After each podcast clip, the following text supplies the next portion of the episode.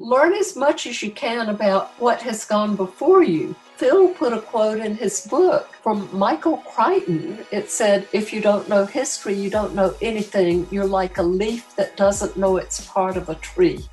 And when I did teach the classes, I, I, showed them a lot of slides, a lot of work. Just go to the library, do research online, and do your best on everything. Have, be, be strict with yourself, have high criteria for yourself. I also think to be innovative, you can't be innovative if you don't really know have a sense of what's happened in the past. You might just be mimicking ideas over and over again. So that's if a student wants to be original or innovative. I love Milton Glaser's advice that art is work. So get to work, everyone get to work. We have a lot of work to do. On today's episode of the podcast, we have special guest Libby and Elizabeth Meggs. Libby Meggs earned a BFA in art and design from Virginia Commonwealth University. She worked as an advertising art director and assisted in the proofing and editing of Meggs' History of Graphic Design, then went on to become a freelance graphic designer and illustrator.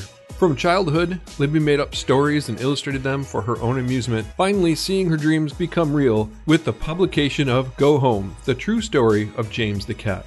Libby currently lives in Virginia, where her family, cats, and flowers keep her busy when she is not writing or drawing. Elizabeth Meggs is a Brooklyn based artist, illustrator, writer, and designer whose ongoing work includes paintings, photography, imagery for children, and handbound artist books. She graduated with a BFA from Virginia Commonwealth University and received her MFA in painting from Pratt Institute. She has worked as a graphic designer at Hearst Victoria Magazine and as a writer at the Los Angeles Daily News. Elizabeth has numerous awards and honors in fine art, design, and writing. She has taught courses as faculty with Virginia Commonwealth University, Pratt Institute, and New York City College of Technology. Mandy and I have a great discussion with Libby and Elizabeth, and we're glad that you could join us on this episode of Design Dedux. Welcome to another episode of Design Dedux podcast. And today we have with us some great guests. Uh, Mandy's back with me also as my co-host, my partner in crime, my uh, I forgot what I called it the other the other episode, but uh, my partner in my partner in episodes. I don't know. Um, also today we have with us Libby Meggs and Elizabeth Meggs. And we couldn't be more excited, more honored to have the two of you with us um, to talk about women in graphic design um, and the history of women in graphic design. So it's so fantastic to have both of you with us today. Uh, yeah, We're, I'm going to start out with a with a quick question for for both of you. whoever wants to go first, you guys can do rock paper scissors uh, and and pick a little brief background on, on both of you. Okay, since I'm older, I'll start. Um, Sounds good. I um, grew up in Greenville, South Carolina, and then went to Richmond Professional Institute, uh, which is now Virginia Commonwealth University.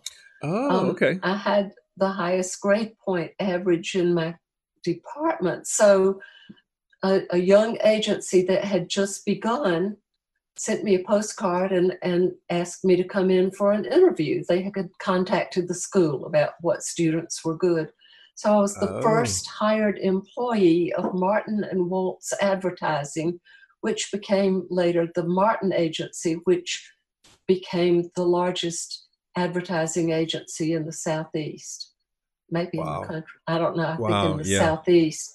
So I worked as a graphic designer and art director, and at first because it was such a small group, had to work with everything. I had to write, take photographs, design.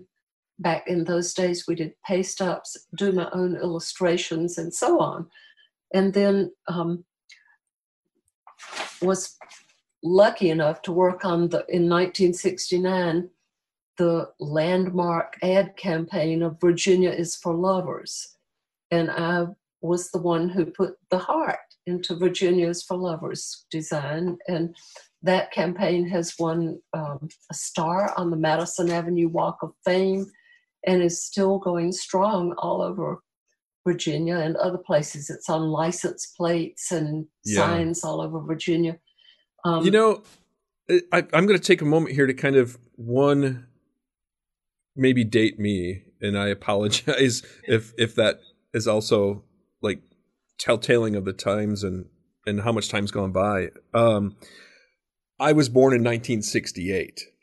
Okay. I know that Virginia is for Lovers campaign. That's how much impact that cam- campaign had and for how long it lasted.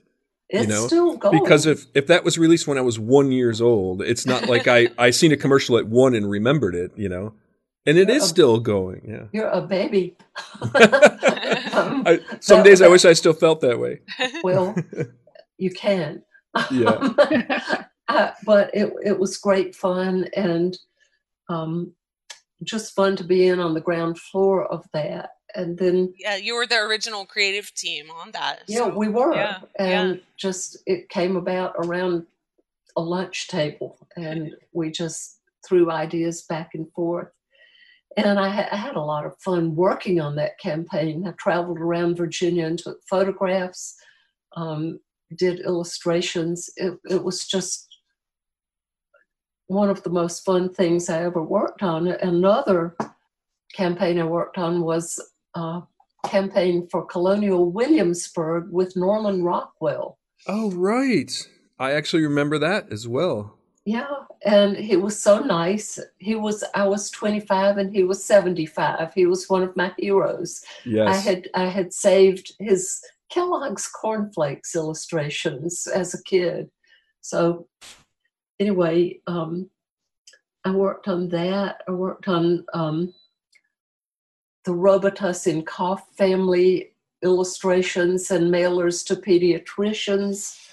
Um, just and after after leaving the agency, I did freelance work for financial institutions, and that involved writing and photographing and drawing.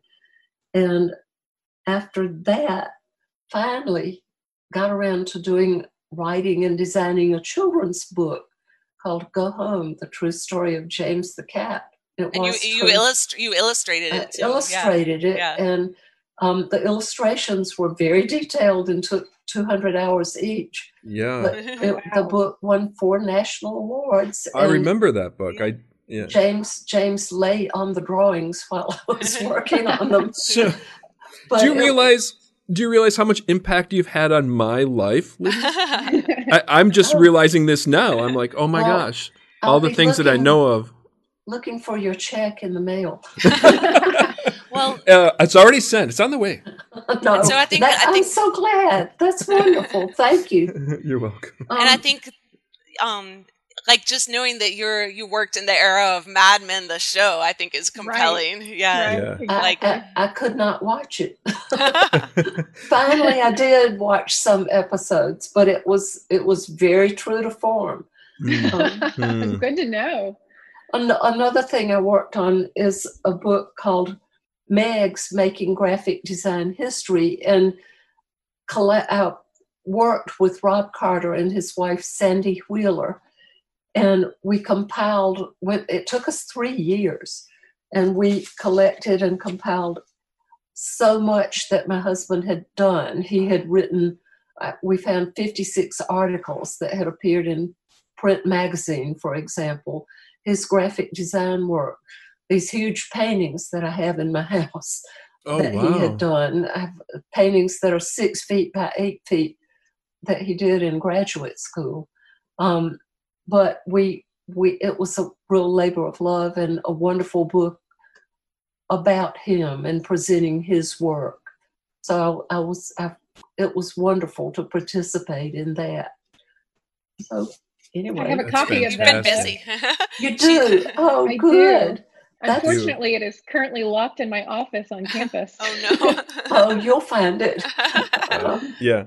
yeah, I had a um, a disaster with my house where there was mold and the house had to be torn out, ceiling to floor, and so so many of my books are still in boxes. but nothing was And that- damaged, Oh, that's fortunately. good. yeah, Oh, her that's oh, I archive was just fine. got Yeah. lost. Yeah. Wait a minute. Um, But um, the uh, speaking to having something locked uh, away in an office right now. Um, back in March, I abandoned my art studio because it's like a thirty-minute subway ride from where I live um, due to the coronavirus COVID nineteen situation. But um, just some quick background about me. I'm a practicing artist. I live in Brooklyn, New York. Um, my work has included a primarily a painting investigation, non-representational oil, oil paintings for the past decade. But I also do photography, handbound artist books, um, illustration, writing. I love doing graphic design if that comes along. Um, so I graduated summa cum laude with a BFA uh, in communication arts and design from Virginia Commonwealth University, and then I received my master's degree in painting from Pratt Institute. And Elizabeth, it, that's one of your paintings behind you. The background. It is. It is for those oh, who can cool. see it. Um, and then I see some behind you too in the shot. Yeah, these, um, are, these are Elizabeth's paintings too. Well, oh, a, beautiful. A, well, people can check check out the paintings on Instagram and Twitter at, at Meggs Paintings, um, and then my regular Instagram and Twitter are at Elizabeth Meggs. So if anyone wants to actually see them, they can do that. But in addition to my serious art practice, I've worked as a graphic designer at Hearst Magazines, as a writer at the Los Angeles Daily News which is not it's not a tabloid like the New York Daily News. It's actually a community newspaper. Um, and also as an educator. So I've been on the faculty at Virginia Commonwealth University, Pratt Institute, and New York City College of Technology. So that's brief background on me. Um, you know, and I think definitely my parents' support and encouragement has made a big difference in all of that. I was going to say two very successful backgrounds for sure. right. It's, it's right. amazing. Well, so you've given you. us both. Thank you. I forgot to say I taught illustration for two years at VCU. Oh. So Oh, that that's was, cool. That was really neat. Yeah. Yeah. Well, you've given us both your background in design. Um, can you tell us a little bit about any background that you may or may not have in specifically in, in design history? Um, I can. I'll go first. Um, this okay. time. Um, so my involvement really in, includes having been a practitioner and an educator. Um, I think my art practice now certainly integrates my understanding and love for graphic design. Um, my teaching experience includes a decade of teaching history of graphic design classes at the college level. Um, so my origin story includes being born um, while my parents were really deeply immersing themselves in collecting graphic ephemera um, during research for the first edition of the book, A History of Graphic Design. Um, this was published in 1983 when I was five years old. So I think I'll, I'll let my mom speak more about her her work as a serious graphic ephemera collector. Um, but so this book, which was authored by my father, Philip B. Meggs, it was a pioneering effort by him. Um, no full attempt to chronicle this field, um, basically starting with the dawn of civilization up until contemporary times. Um, that that kind of effort had not yet been na- made. So Nikolaus Pevsner he had chronicled 19th and 20th century history, but um, this was the first time um, someone had attempted to chronicle the whole thing. So basically, that's like a massive undertaking that was occurring right as I was born. Um, as soon as I could open my eyes, I was surrounded by things like modernist posters, wood type posters, advertising, journals like Herb Lubalin's, U and LC, chromolithography packages, and more. So just um, wow. I remember above our kitchen table, you know, I was sitting in the high chair. Um, my parents had hung historic chromolithography packaging, salon style, above the table. Um, so this was wonderful. I'm incredibly lucky. Uh, when I was five, my favorite artists were from the Pushpin group. So, most specifically, the work by Milton Glaser and Seymour Chwast. And I was profoundly affected by their use of color. Their work still informs me today, to this day, every day. I think Milton Glaser's deep sense of humanity also significantly affected me. Um, and I think can't speak about him without acknowledging his very recent death less than two weeks ago, um, just being a massive loss to the world. So Glaser's fine mind, his sensitivity to drawing and color, composition and concept, I think that may rarely be paralleled again. Um, so he's Glaser's an artist I turn to again and again from his writing to his work. He famously said, "Art is work." I love that. Love that statement. Um, and right, that statement right. is the title of one of his books. It also was engraved in the glass above his studio door his optimism, his spirit of enthusiasm are inspiring. And he was a student of history in all forms. Um, he was really objective. He certainly championed women in art and design. But I think for him, the work itself was what mattered most. So he would be most interested in championing great work, whoever did it. And that's something my father instilled in me too. He'd often express that the work itself is what matters the most rather than other factors. Um, and so having my mom be a freelance designer and illustrator while I was a child, she put me to work at the table next to her. um, so this origin of being immersed in visual ephemera, historical research, and then my mom's practice, that has proved invaluable. And I, I recognize, really recognize the unique and wonderful situation that into which I was thrust. So I don't take it for granted. Um, Thanks, mom. oh, thank you. And, and, and, immersion, a total yeah. immersion. Yeah, and uh, so uh, I think couldn't avoid it. I think my mom and my mom, you know, can speak about her being a graphic design collector and like her role. I think inter- interacting with my dad as he was doing this work. Yeah, um, Elizabeth, it, it was it was wonderful that you and your brother um, were both involved. And um, Elizabeth's brother has his own computer game company, and he's he's very much involved in programming and very sensitive. One day when I was working on my children's book, he called and I said, he said, What have you been doing? I said, I spent a whole day drawing gravel in an aquarium. And he said, that's funny. I spent a whole day programming gravel. so, oh wow! um, but Elizabeth, Elizabeth was just so involved as a child, and and just won all kinds of awards for her art, and and she was just fun and enthusiastic in sharing everything. Um, well, what about but, your own your own involvement, though, Mom, in design and the history of design? Well, I I loved it. I loved graphic design when I decided to go to Richmond Professional Institute, went and visited visited and saw the student work on the walls and it was as if I had finally found my soulmates. I, I wanted to do what they were doing. So yes, I know that feeling. Yeah, then also, and, like, I think people would love to hear about your collecting graphic design ephemera, and then okay. like like your role with like interacting with Dad as he was doing his early research. Those are two things I would love to hear hear That's from you. true. Well, I've collected for years. I've collected children's books forever. A big collection of children's books, but I've collected um, posters, chromolithographs I have a, a big collection of Halloween postcards, um, a couple of witch hats. Um, I have real wood type in the the type drawers. I have wood type wood posters. type posters from the 1800s, um, the original printers proofs.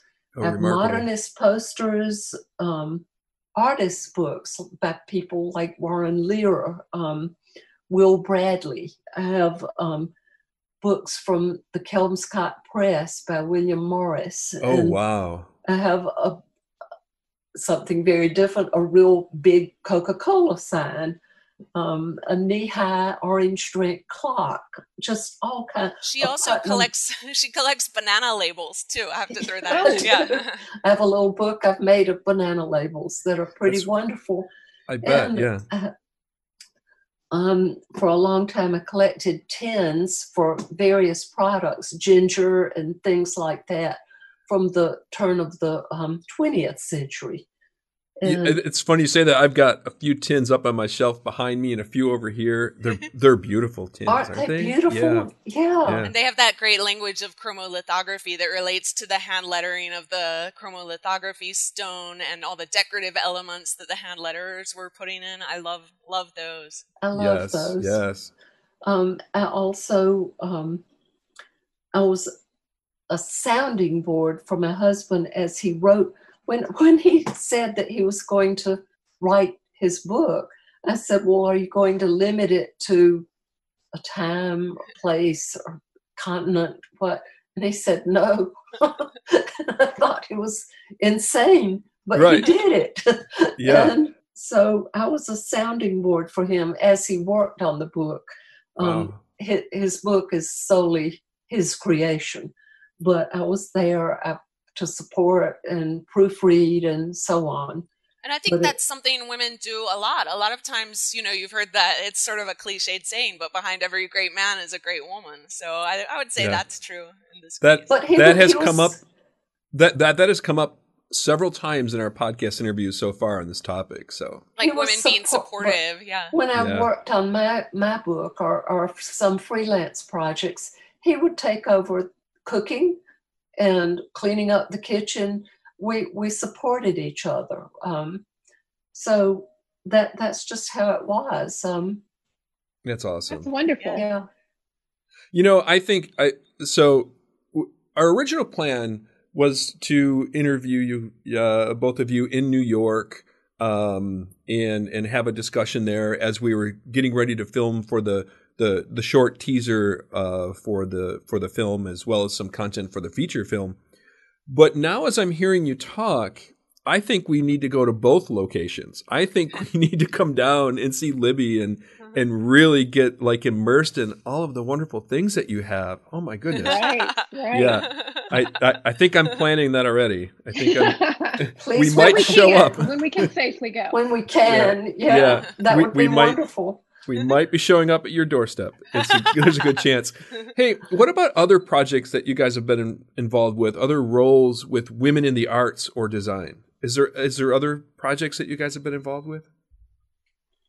I, I've um, I've sort my role has been more as a mentor. Um, Elizabeth and a niece, and then when I had assistants at work, they were very smart young women that I wanted to see advance, not just be somebody doing mechanical art for me.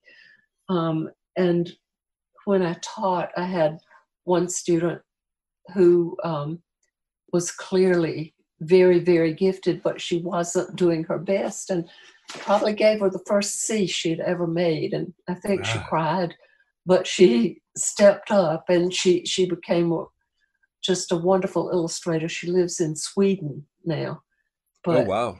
just um, comparable to Carl Larsson And when, almost. when mom says is a mentor too, I remember my cousin when she was in college, she came and she worked on designing a book at, with us one summer, and like so, mom really took her in and mentored, acted as a support system for her. So It was wonderful. I, I've I've been lucky to have really smart, sweet, talented young women in my Mhm. life. Let me let me ask you a quick question, if if I can interject here really quickly. Sorry. Um, Oh no, you, please. you you mentioned something uh, really important about mentoring um, these young women and getting them beyond the production kind of role. Did you see a lot of women in the production role that were like kind of in the trenches doing a lot of the work that just maybe didn't get the notoriety perhaps while you were working in the in the agency professional world? no, there weren't that many women. I, I worked in a room with two men, and it was just nice that I had young women as my assistants. Um, I did have one young man who didn't work very hard, so, but um, it uh, there really weren't that many of us. I was the only female art director there in the Wow. agency. There weren't that many around in the 60s Right, and early right. 70s. It's That's too bad. Yeah, But I- yeah. I think think- people. I think the president of the Martin Agency now is a woman. Oh, So, yay. wonderful! Yeah, yeah. I think people often downplay the value and importance of of mentoring, but it it really is truly important work. It and really just is. instilling confidence. I think to know that um, you have someone who supports you totally has made all the difference for me. So, in terms of specific projects, I don't mean to dive in if mom wasn't I finished. I'm through. Um, specifically, a few things I've done that promote the roles of women in art and design, and I definitely wouldn't have been confident enough to do these things without someone like my mom having my back. Um, I launched a petition uh, last year challenging the Morgan Library and Museum over the fact that their exhibition lineup for 2019 included solo shows only by white men. So I oh. launched this, but yeah, oh. it's kind of shocking. Like they put out their exhibition lineup and it's like, wait, only white men the whole year.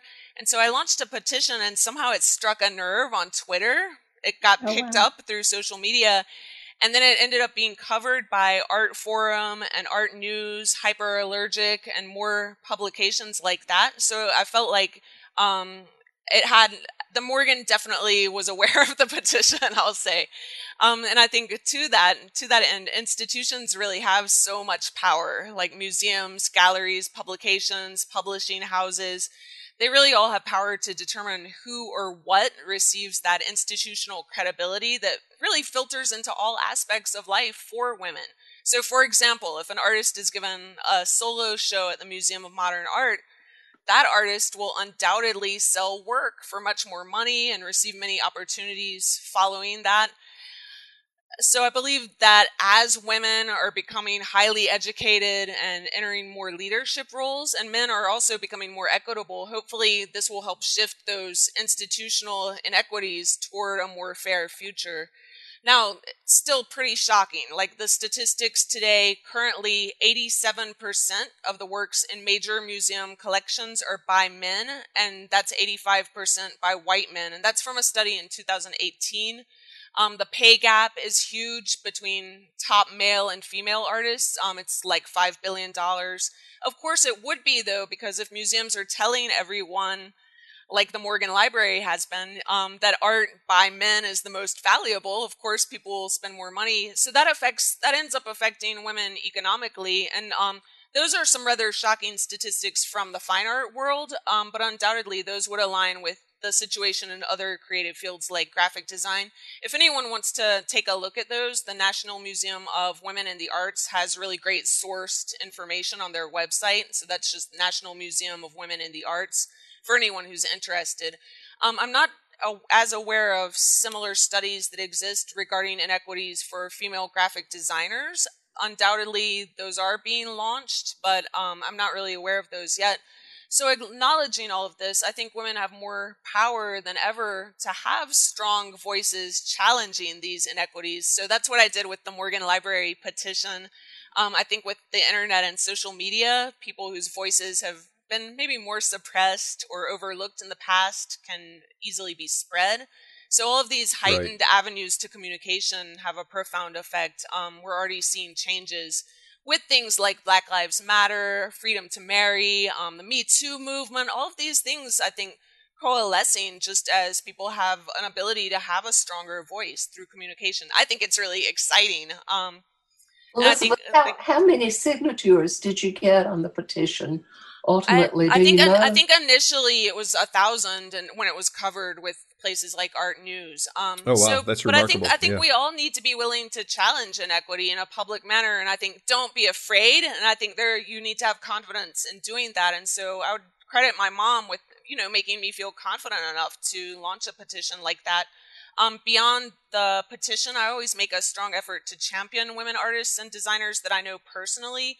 Um, also students that I have had too. Um, and I think one thing to make a comment on is I don't really think um, pettiness or envy or jealousy are are a good thing to interact with. I think this world really has enough room for everyone. Um, so when one woman does well, it's great for all women.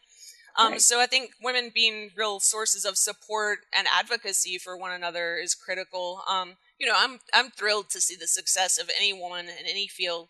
But again, I want to say I always encourage my male friends or partners or colleagues, like, hey, include women. Um, you know, men can certainly be positive sources of support.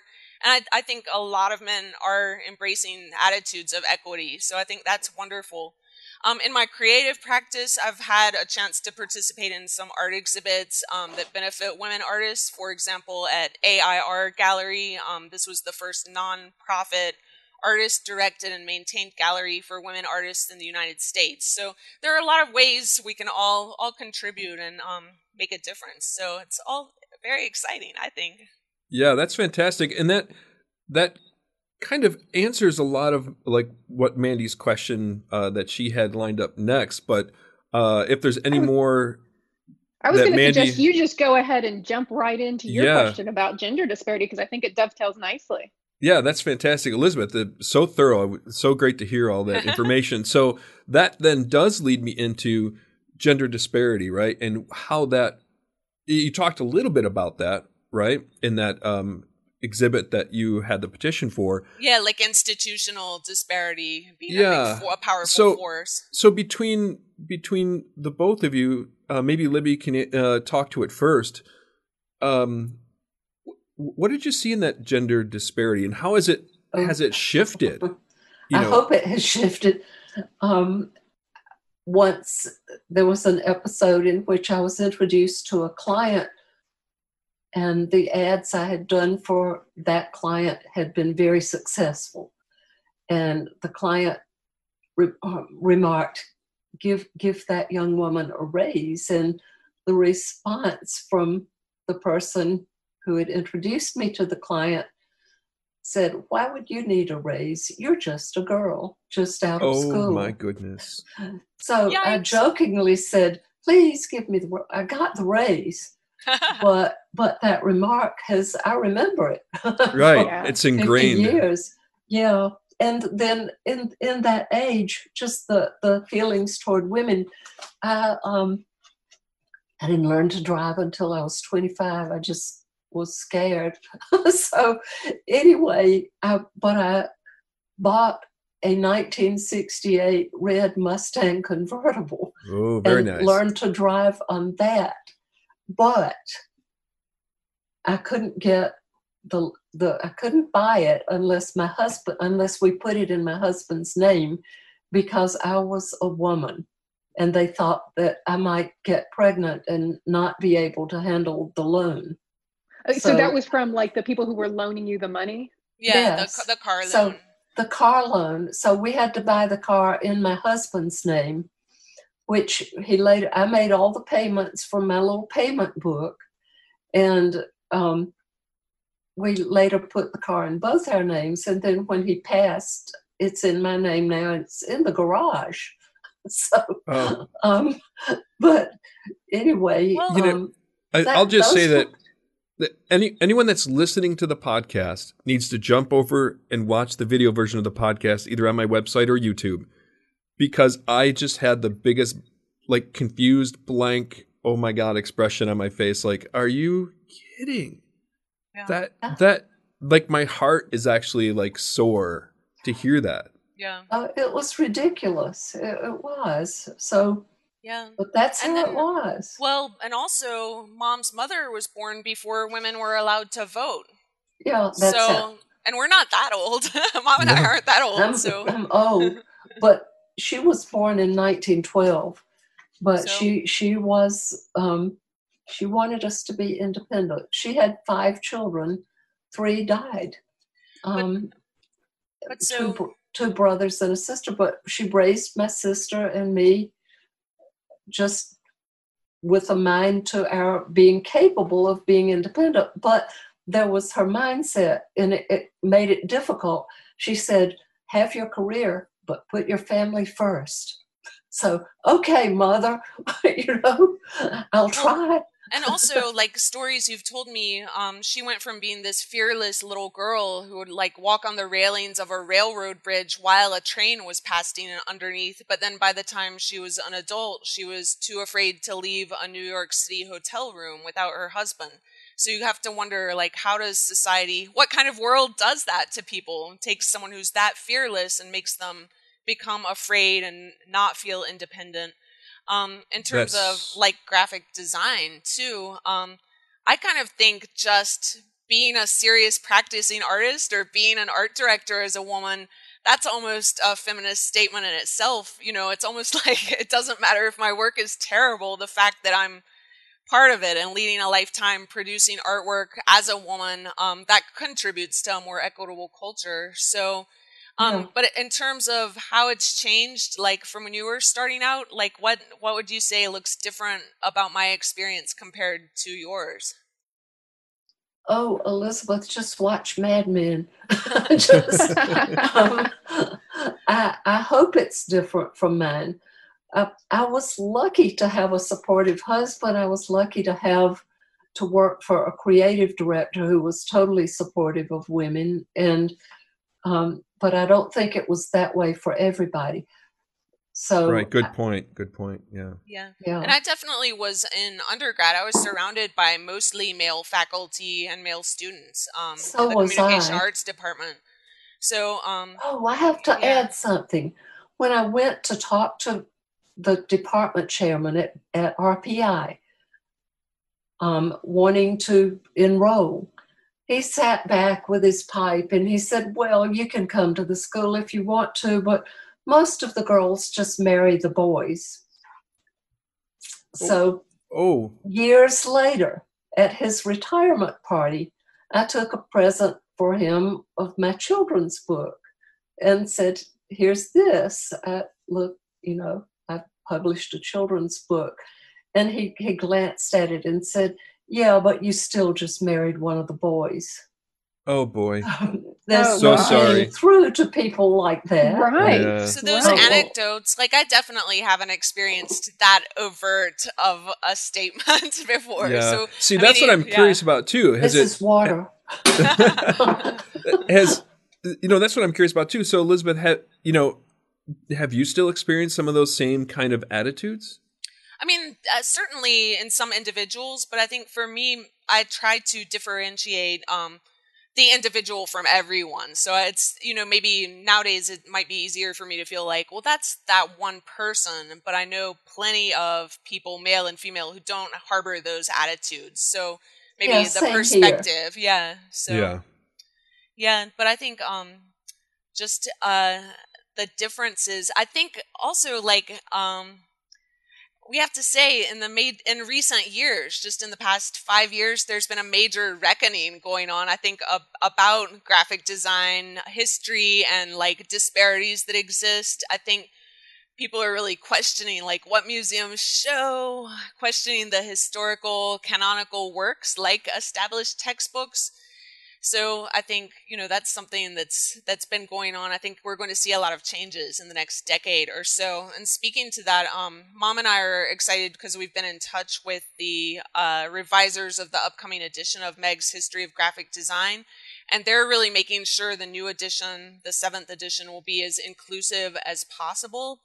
So I think I think people will be excited to see that, and I think if my dad were alive, he certainly would have to be contending with the reckoning everyone's facing. Like, Mhm. wait a minute, Yeah. we need we've left a lot of people out. So I think that that's um, something I, I guess relative to gender disparity in graphic design. I'm optimistic about shifts that I see see Yeah. coming soon. Yeah. So Wh- That's when's great that? news. When's that edition supposed to be released? Do you do you know yet? They, they said t- 2023.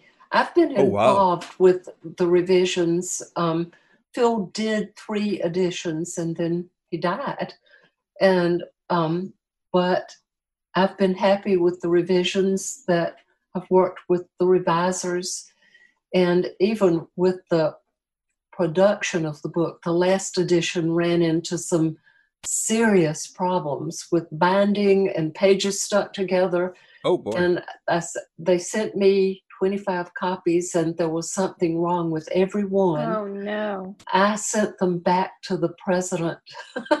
I had somebody help me take them to the post office, and I delineated, I went through every copy and photographed the errors. wow. And so Wow. they, they had to scratch that printing and redo the book. well, I tell you, that's my favorite cover so far.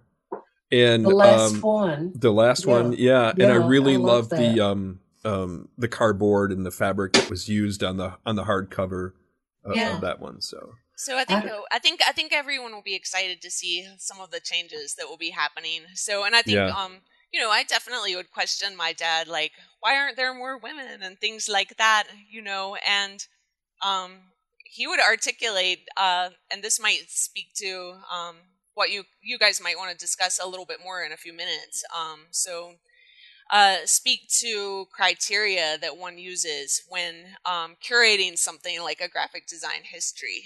So um, he would talk about how a lot of times uh, the biases of an era might be where the bias lies rather than the bias of the historian. So, um, you know, for example, we could take the year 1450 it's indisputable that Gutenberg's development of movable typography really is the big historically significant um, thing that happened in that year.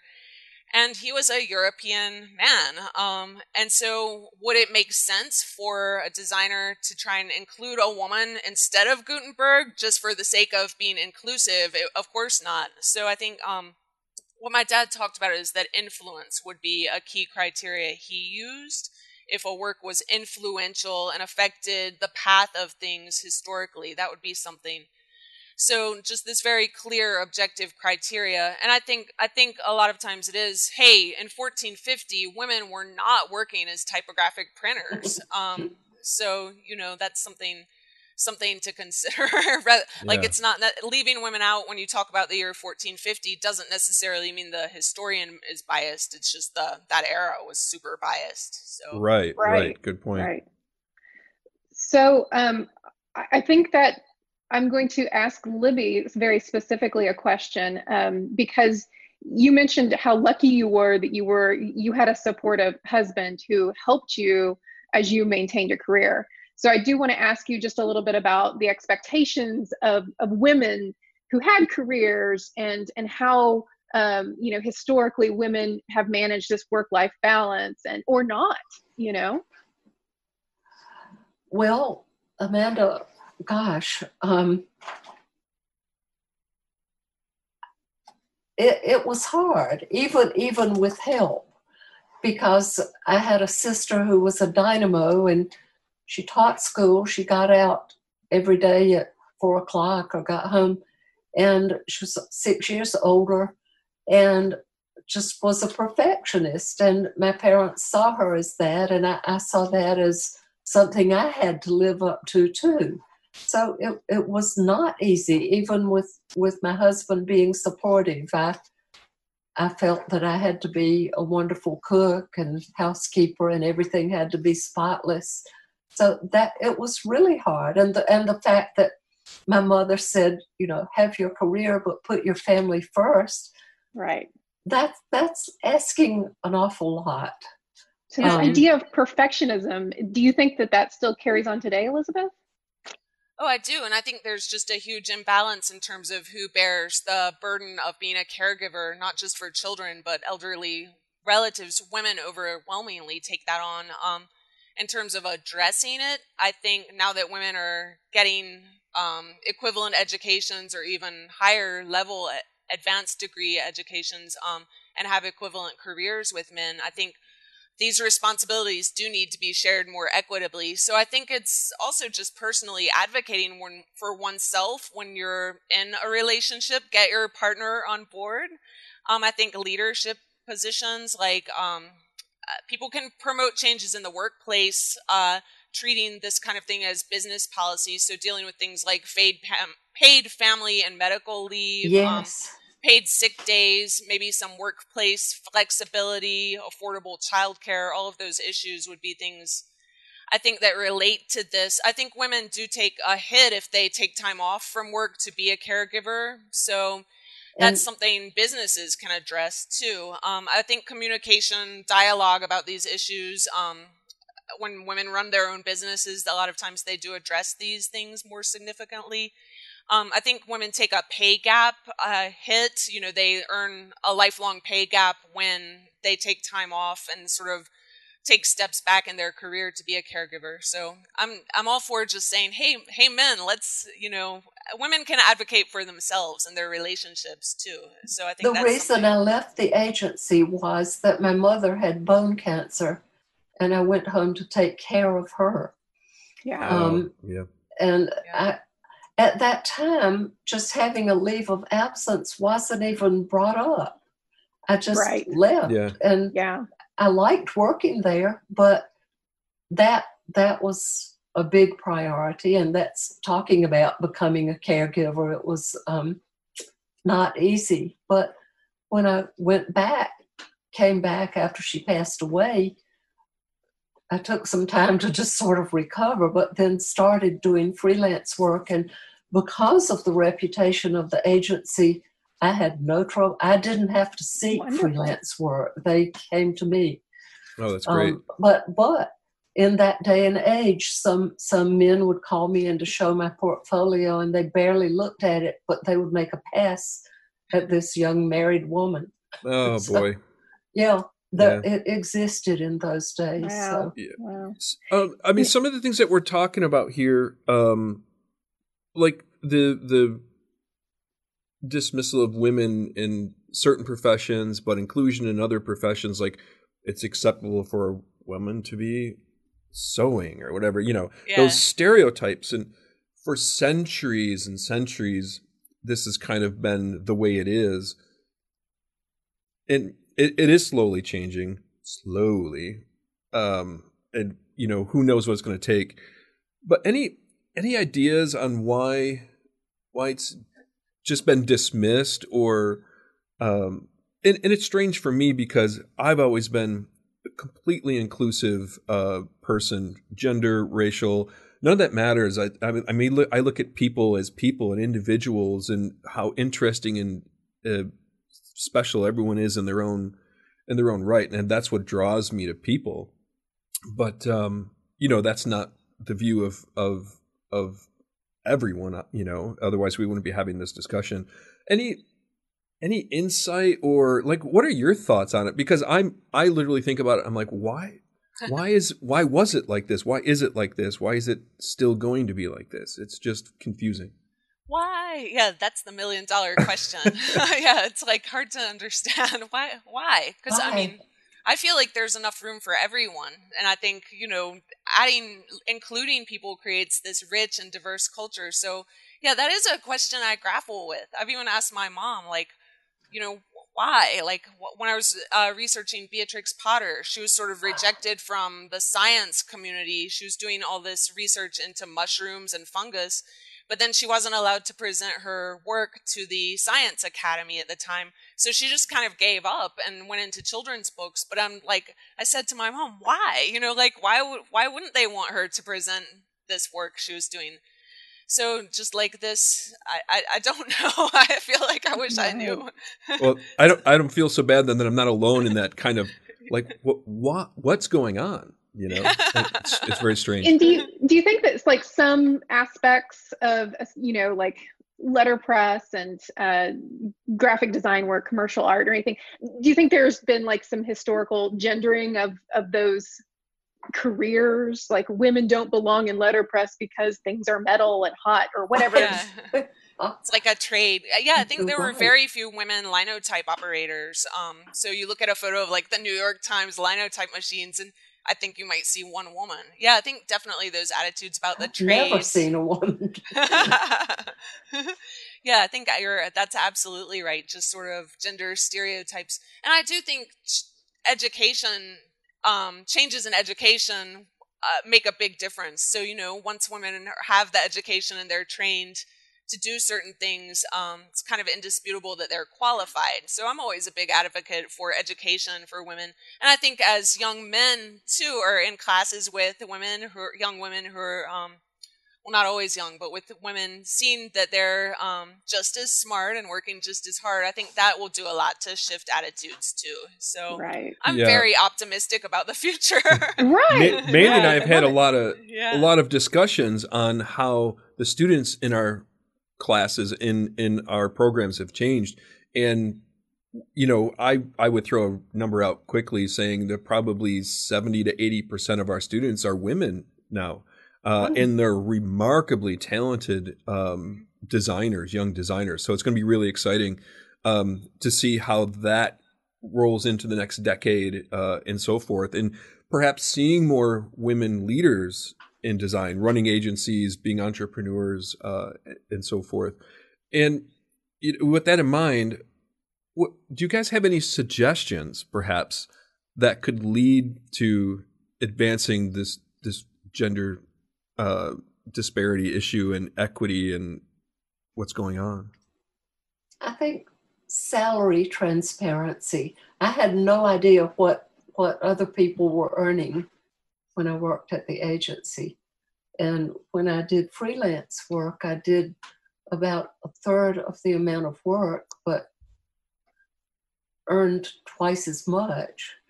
Um, so it, it was interesting.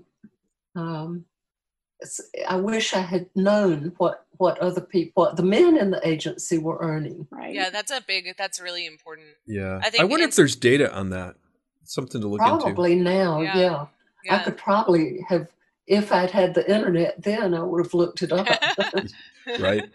Yeah, I think like institutional efforts to be more equitable will make a big difference. Um, and I think the public can demand this, you know, calling out rampant inequity. I definitely think the trend of achieve women achieving more levels of higher education is going to make a huge difference. It's inevitable that it will. So, um, you know, and it, it becomes increasingly absurd to uh, disparage or discredit women who have advanced degrees. Um, and I, I think women shouldn't be afraid to pursue positions of leadership. So, champion, advocate for equality. Don't be afraid to speak out. Then, another thing I think every individual has the power to do, just as an individual, um, is make great work. So, right. I mean, if you make great work that's indisputably great, um, I think a lot of those those things can fall away. You know, if it's undeniably great work. So, yeah, make great work. there you go.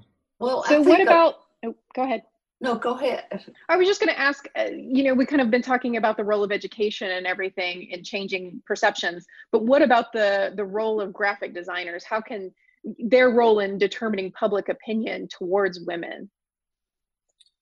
That's huge, especially I think with advertising, um, in terms of how women are perceived. Like the advertising industry creates um, pretty unrealistic ideals of beauty and, and status symbols and things like that. And I think I think mom even we were talking about it recently how a lot of advertising has changed to um, I think be sort of more friendly to women in the past few years, maybe less oh, yeah. objectifying women and pre- presenting these un- really unrealistic um, uh, standards for women. So I think graphic designers, yeah, I think graphic designers shouldn't discount the real power they have in terms of um, how they present women. Right. Another the power thing is demands that people make in in their job situations, since women do mostly share more of the home responsibilities with the housekeeping and cooking and children there there are good things that I've seen happening, like job sharing, um, facilities on site for childcare, um, more time as as maternity leave and paternity leave, yeah. things like that that right. that would help women. I read and, somewhere that Iceland, I think it was, has um, has a national maternity and paternity leave, and they have the smallest gender pay gap of any nation. Good for them. When can we move? right. Right. Wow. So yeah, so we're um, really looking forward to um, having further discussions on this when we start uh, getting back to filming uh, for the documentary film, and we get to sit down with you both more. Uh, specifically, though, uh, Mandy, I think, has a great question on like the content for the film.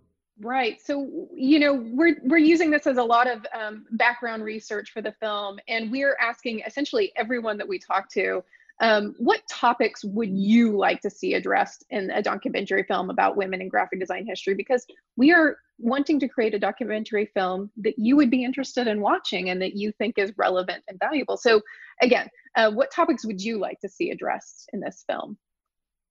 Mm, Elizabeth, you go first.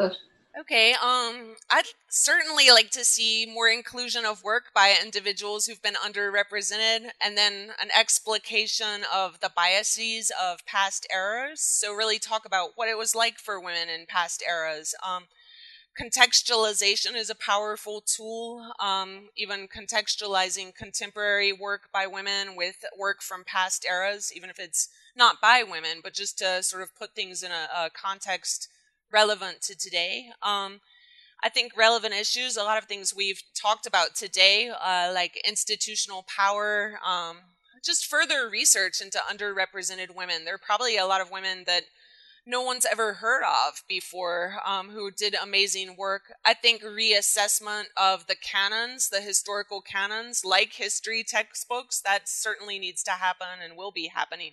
So just a sort of an overall objective assessment of like right. everything that we've all sort of been used to or things that are established um, a real critical critical look at those things questioning things um, yeah. How about you uh, mom? that pretty much i would echo what you're saying. I would love to see more in-depth history about about the women like anne glover who had start whose husband died on the ship coming over, who started her own printing press. I, would like to know more about these women. Yeah, just expanding what, the underrepresented stories. Yeah, yeah. Right. I mean, yeah. So. Okay. Pretty much. Yeah, yeah. I'm th- I'm thinking to myself like that's you know that's not going to be an easy undertaking, but if but if but if Philip Meggs was able to produce um, such a wonderful document then I should be able to at least get some research in that area for Thank sure. You, Peter. He he um while he wrote the book, he was yeah. chairman of his department and, at VCU, and he he got up at five every morning and worked on the book on a typewriter. Oh boy! And oh, yeah. um and then would go in and teach and chair the department all day, five days a week. Come home, have supper, go back upstairs to work, and then come down, help with bath time and story time with Andrew and Elizabeth, and then go back up to work until is, I made him stop. that but, is so special. It is so special. Um, and he didn't have an assistant, so he was writing all the reproduction permissions on the typewriter oh, too. The, the, but, oh my goodness! The but permissions say, were horrible. I have to say, I've always told my students in the past, like he did it one sentence at a time and one paragraph at a time. So that becomes less overwhelming when you think about it one thing at a time. Like if right. you thought about every plate of food you had to eat for the rest of your life, it would just be like a warehouse full of plates of food and you wouldn't even want to eat anything. So it's just like that one thing at a time i think helps. Yeah. and i think that in terms of working toward gender equity you know small steps make a difference one thing at a time. You know every time a young woman becomes a graphic designer that's a step in a great direction. So i think yeah. Yeah but know, peter i want to add that he um it took him two years to do that and i think that's pretty fast for what yeah. he did. Yeah. Yeah i would say so very too. fast yeah. Summer's off though. Summer's off. no, that makes it even no. faster. Was well, the chair of yeah. a department, he might not have had summers off. Right? He he got a sabbatical though. Like a, he I did. think it was one. Was it one semester? One semester. One, yeah, yeah, One or one year. And he semesters? did. He did have the summers off. So, um, you know, just one remarkable. summer one summer day, he he said, "I'm going to leave you here to proofread the book while I take the children to a movie." and when he did that, I heard the cats outside killing birds, and I had to go rescue the, the birds. Oh climbed up in a tree, stuck a branch in my eye, and when he got home, I had a bandaged eye, and I hadn't done the proofreading. So, oh my know, goodness! So much for summers. Just... That's an excellent story. You know, I, I won't be able to pick up that text again without remembering our discussions for sure. Hey, hey, yeah, one thing timed out. Yeah, one thing before I forget, though, before we let you guys go, what about problems or issues or things we need to be aware of or concerned about that we have to watch out for? I mean, I guess I think about inclusivity for inclusivity's sake is something to be careful about. So I think if including work, a question is, are you are you including this work simply because someone is a woman or is it because it has merits of its own? So that's just it's certainly important to want to be more inclusive in my opinion but i think just really having a critical assessment on motivations behind it that's something i would caution totally about. agree yeah. yeah it's excellent advice yeah uh mandy do you have anything else um, well, uh, I think that I'll just again end up with your the question you like to ask all of your, your oh yes please interviewees. Do. Yes. Do you do either of you or both of you have any last advice for um, students who might be listening? Yeah, students, podcast? students, professionals. uh, yeah. Oh, Well, I love I love Milton Glaser's I advice that art is work. So get to work, everyone get to work. we have a lot of work to do. well, learn as much as you can about what has gone before you. yeah. And I, I tried to, sh- when I did teach the classes, I, I showed them a lot of slides, a lot of work. Just go to the library, do research online, and do your best on everything. Have, be be strict excellent. with yourself. Have high criteria for yourself. Yeah. yeah. I'm gonna. I'm. I might put you on the spot here, Libby. Um, I u- I say that same thing to all of my students in the class. It's like you need to know this stuff. It's so important to you, right? Yes, Uh, yes. Let me ask you to answer the question my students ask me. Why? oh, Told you I would put you on Well- the spot. no, Phil Phil put a quote in his book from Michael Crichton, who it said, "If you don't know history, you don't know anything. You're like a leaf that doesn't know it's part of a tree."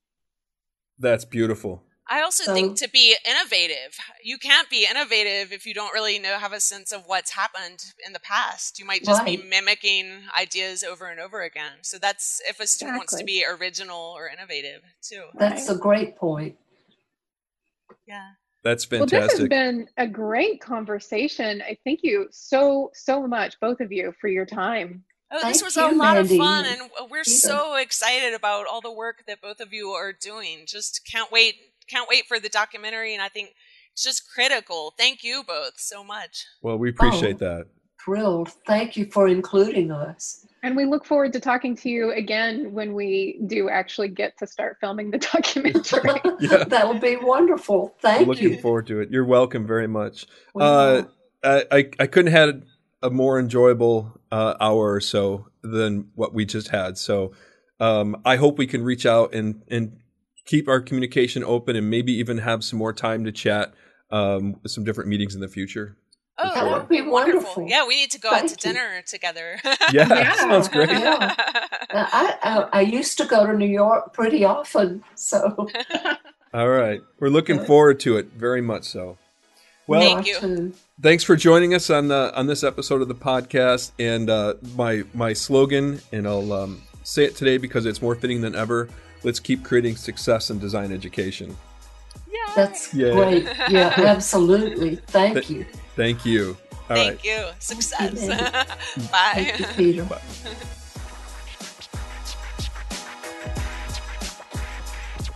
Thank you for joining us for this episode.